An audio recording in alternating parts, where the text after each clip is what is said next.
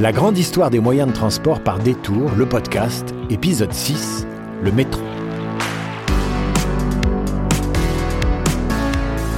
Bonjour à toutes et à tous et bienvenue dans ce nouvel épisode de Détour, le podcast de CAT Canal+, qui nous raconte l'évolution des moyens de transport.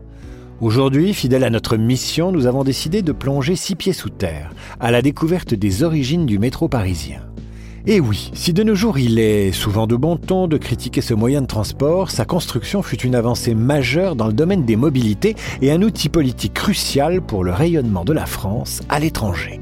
Préparez-vous donc à revenir plus d'un siècle en arrière, à l'heure où l'anarchie était telle dans les rues de Paris que la construction d'un train souterrain traversant la ville était devenue une priorité autant qu'une idée révolutionnaire. Le métro parisien, une idée qui a pris du retard. Des escaliers mécaniques, portillons automatiques, couloirs de correspondance, hors de pointe et d'affluence. Notre histoire débute fort logiquement à Paris à la fin du 19e siècle, en 1896 pour être tout à fait précis. Cette année-là, la capitale française se voit confier l'organisation de la prochaine exposition universelle prévue pour l'année 1900.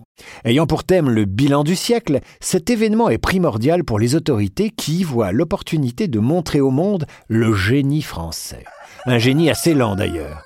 En effet, à cette époque, cela fait près de 50 ans que les politiciens de tous bords se chamaillent sur le projet d'une ligne ferroviaire souterraine traversant Paris. Mais quand je dis qu'ils se chamaillent, c'est une guerre entre ceux qui prédisaient le retour de la peste en raison de la fuite des rats à cause des travaux souterrains, les ecclésiastiques qui voulaient épargner les catacombes et les amateurs de jeux de mots qui avaient déjà baptisé le métro le nécropolitain. Les débats étaient très, très, très chauds. S'il vous plaît, s'il vous plaît, je vous rappelle que l'image que vous donnez est importante. Vous asseyez maintenant. S'il vous plaît.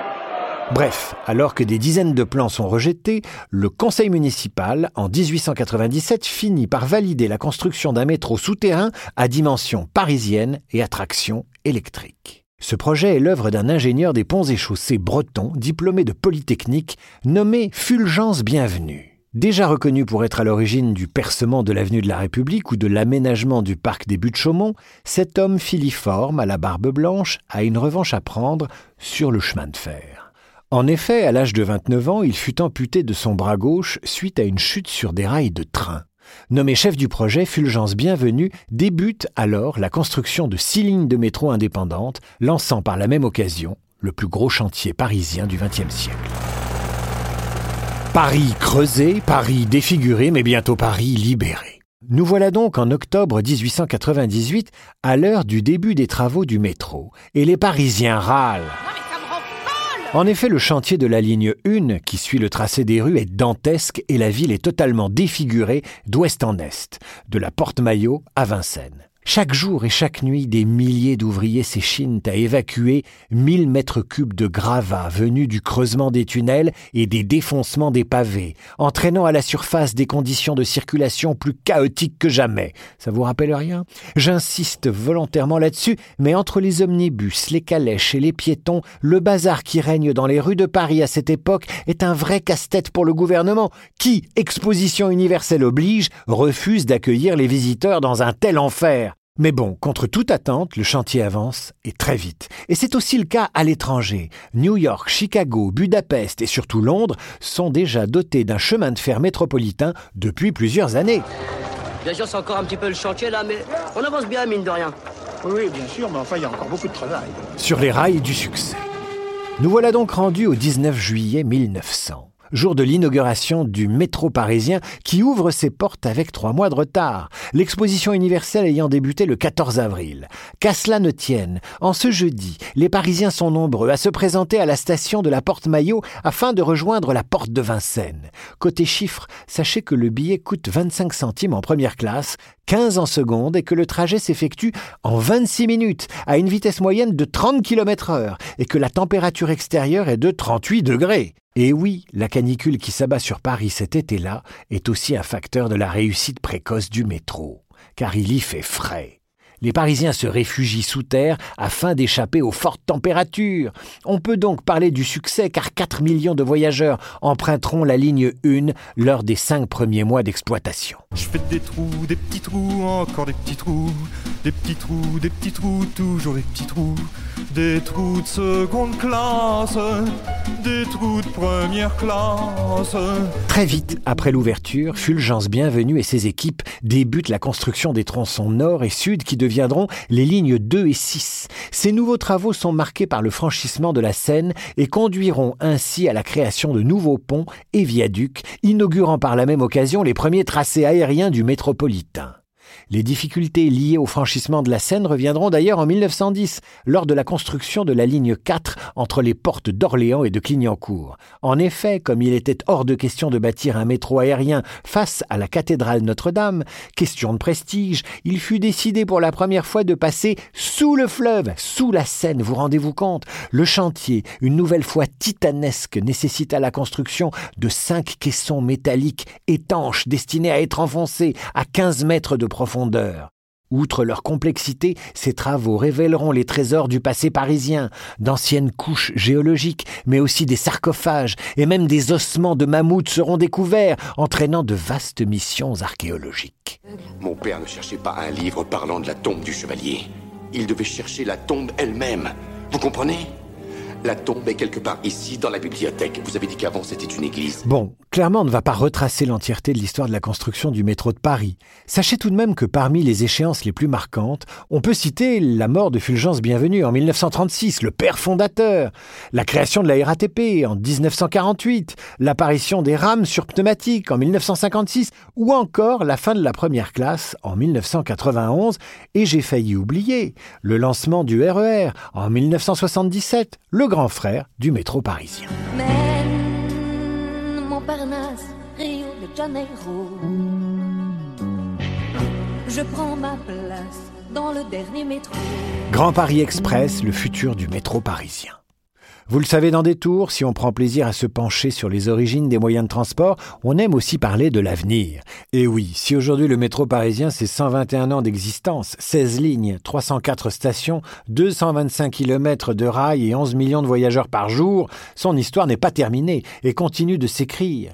Déjà, avec le prolongement des lignes existantes, en prévision notamment des Jeux Olympiques de 2024, dans un cadre bien précis, celui du Grand Paris Express. Nous allons excaver plus de 43 millions de tonnes de terre. 43 millions de tonnes de déblais, c'est l'équivalent de 8 pyramides de Gizeh.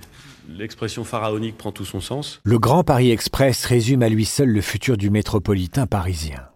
Pour faire simple, le projet prévoit la construction de 200 km de voies divisées en quatre nouvelles lignes de métro automatique intégralement en banlieue, ainsi que le prolongement de la ligne 14. Avec une mise en service prévue entre 2024 et 2035, c'est large, le Grand Paris Express est l'occasion d'aborder l'avenir du métro en termes de service. En fait, l'idée n'est pas de révolutionner technologiquement le transport, mais bel et bien de le rendre plus efficace avec un maître mot, la simplicité. Comme on peut le voir sur les maquettes de présentation, les stations seront très épurées, avec un soin tout particulier apporté à la signalétique. L'objectif est de comprendre où on en est et où on va en un seul regard, ce qui n'est pas franchement le cas aujourd'hui. Côté RAM, outre leur automatisation, elles seront plus larges que celles que nous connaissons aujourd'hui. Un gain de place fait au détriment des places assises qui seront quasi inexistantes. Je rappelle d'ailleurs que le terminus est l'ami des amis du strapontin. Bref, pour reprendre les mots des designers, le métro parisien du futur sera net, propre, fonctionnel, sécurisé et sobre. Des adjectifs qui suscitent d'ailleurs déjà des critiques chez certains qui parlent, eux, de métro aseptisé et impersonnel. Râler, ronchonner, bougonner. Pour conclure notre petit voyage dans le futur, j'aimerais toucher un mot du téléphérique de Créteil. Alors oui, je sais ce que vous allez me dire. Gna gna gna un téléphérique, quel rapport avec le métro gna gna gna Ce à quoi je répondrais, eh bien pourquoi pas? Après tout, c'est le même concept, sauf qu'au lieu d'être sous terre, on est dans les airs. Je disais donc que dès l'année prochaine commencera le chantier d'un téléphérique reliant Créteil à Villeneuve-Saint-Georges, deux communes du Val-de-Marne.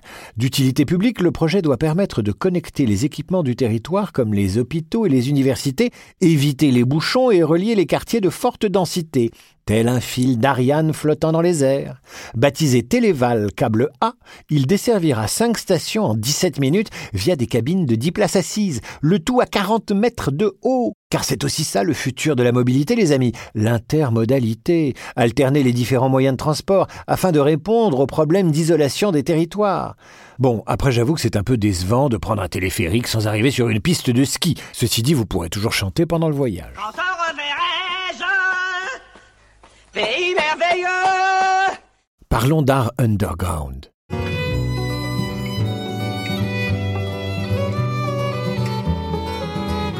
Terminons si vous le voulez bien avec un peu de culture, une culture underground évidemment. En 1982, un journaliste disait du métro, je cite, Il y a peu d'endroits au monde où se mélangent autant de classes sociales et d'origines, où s'additionnent autant de petits drames, de solitude et de plaisirs cachés.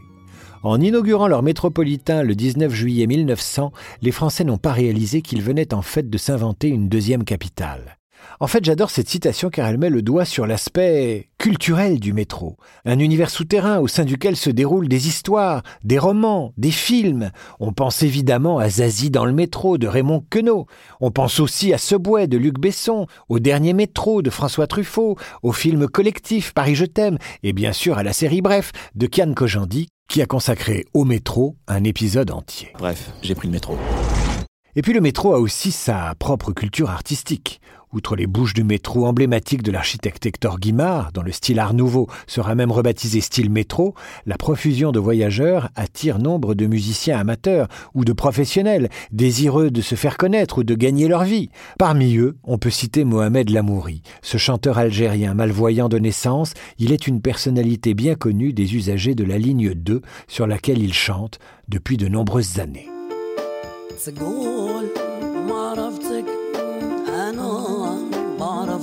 En clair, la culture descend dans le métro et avec elle, pas seulement des musiciens, mais également des artistes, des graffeurs, des graffiteurs, pour le meilleur et pour le pire de ceux qui nettoient. Sachez que la RATP organise chaque année un casting de musiciens afin d'offrir à 300 d'entre eux la possibilité de se produire dans le métro sous le label Musiciens du métro. Vous l'aurez compris, le métro parisien est multiple. Un outil politique censé faire briller le savoir-faire français, un décongestionneur des rues de la capitale, une ouverture de Paris pour les habitants de la périphérie et un monde souterrain quasi indépendant où se déroulent chaque jour des événements constitutifs de la vie des personnes qui y travaillent ou qui s'y aventurent. Même si nous sommes loin des péripéties que connaissent les héros des œuvres de Jules Verne, le métro pourrait être ce qui se rapproche le plus d'un voyage au centre de la Terre.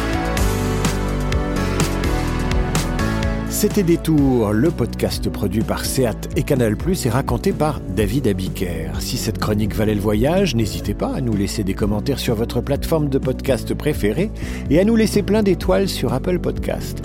Et ne manquez pas d'aller visiter notre site détour.canal.fr. À très vite.